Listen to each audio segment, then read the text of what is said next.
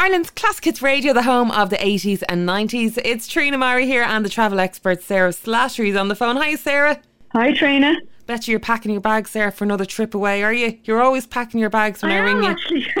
Just I am actually. I'm going away next week. Yeah, yeah no, oh, they should have to be done. an know, occupational hazard. An occupational hazard. yeah. Look, we're looking for tips today. How to avoid lost luggage. This happened to me many years ago. Where was I? Thailand. In Thailand, when you go, oh. when you lose your luggage and you're there with your pal and she's also lost her luggage and you've no clothes, um, and you're also going from, from one island to the next and you go and try and buy clothes when you're a size 14 in Thailand, good luck to you because, because they look at you as if you're like, you know, 10 ton Tessie.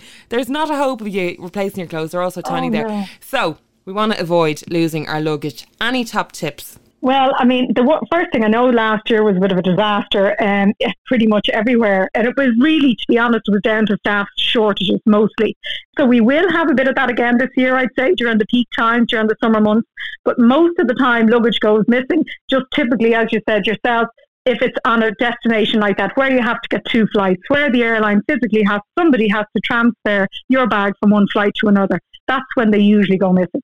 So if people are worried, generally speaking, on a point to point, like a Dublin to Malaga or a Dublin to Greece or whatever flight, direct flight, you should be okay. Now that's not to say they won't go missing, but normally they do arrive when they're supposed to. Mm. And there's a couple of things you can do. I mean, the obvious thing is to just not check in a bag. If you're going somewhere short now, in fact, more and more people are going with cabin baggage, particularly if you're going in the summer where you don't need to bring, you know, big jackets and coats and things like that.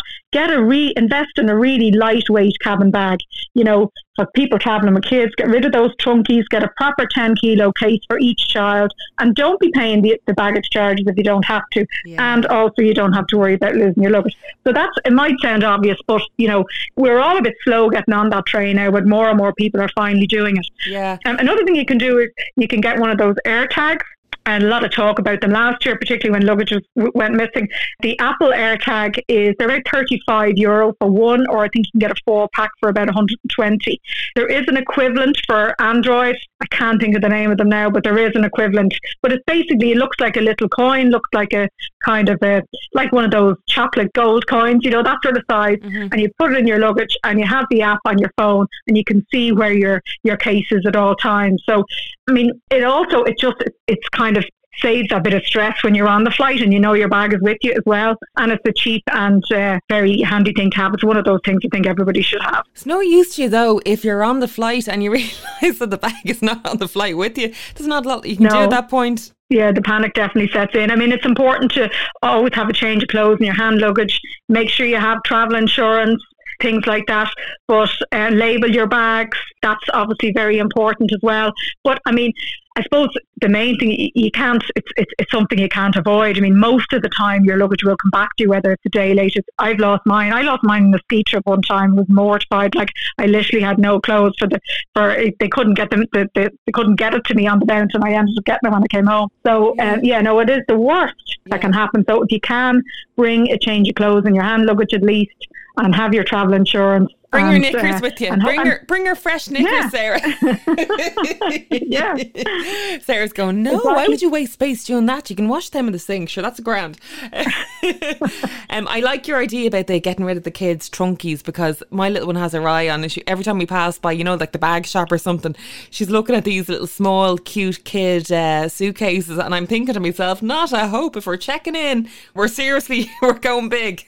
No. Do you know what? As soon as they're old enough to wheel their own case, you know, absolutely get rid of those things. They, they hold nothing. I mean, they're grand when you have a toddler and they sit in them when they're three or whatever. But once they're old enough, to, I, I mean, I tend to bring the kitchen sink with me and I'm going away. But like, I really got, we've got really good now. We've got four lightweight cases. And when we go away, we generally don't check in bags. It's brilliant. And, and it saves you so much money. Like a, a 20 kilo checked bag, you know, to the Canaries, it's 110 euros in the summer. Yeah. You know, so, yeah. you know, it, it, it's worth the while investing in a good bag, a light one, you know, that will stand to you. And I mean, the difference between some 10 kilo bags, it could be, it could be a kilo in weight, you know, mm. and they also bend, some of them bend more. I like the Samsonite Lite-Shock.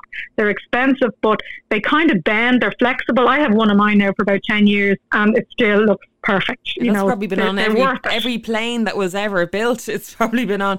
I had to laugh at uh, the photographs that were going around. Uh, how to avoid losing your luggage, and it was a picture of you know a Karen in America, and there was the Karen with her face printed on the side of the Oh, yeah. suitcase, so it would never be lost. She kind of looked like you know the blonde one. What's her the psychic medium? What's her name? Oh, Oh, the New Jersey gosh. medium or one of the. She kind of looked like her, but it was very. You'll never lose your luggage if you've got your face Yeah, well, printed on the side of it. No one will rob it either, I suppose, you know. um, yeah, no, shut, that's a good one. A bag tag is enough for now. It's probably all I use. But I know That's lots of people it. put different colours and different things on the luggage because a lot of people have the same. Especially you see like yeah. places like Penneys and Yeah. doing luggage now and like sure half everyone has a penny suitcase, you know. I so, know. You get the um, bit of ribbon or uh, something a bit unusual just to try it on and make it look a bit different. Yeah, exactly.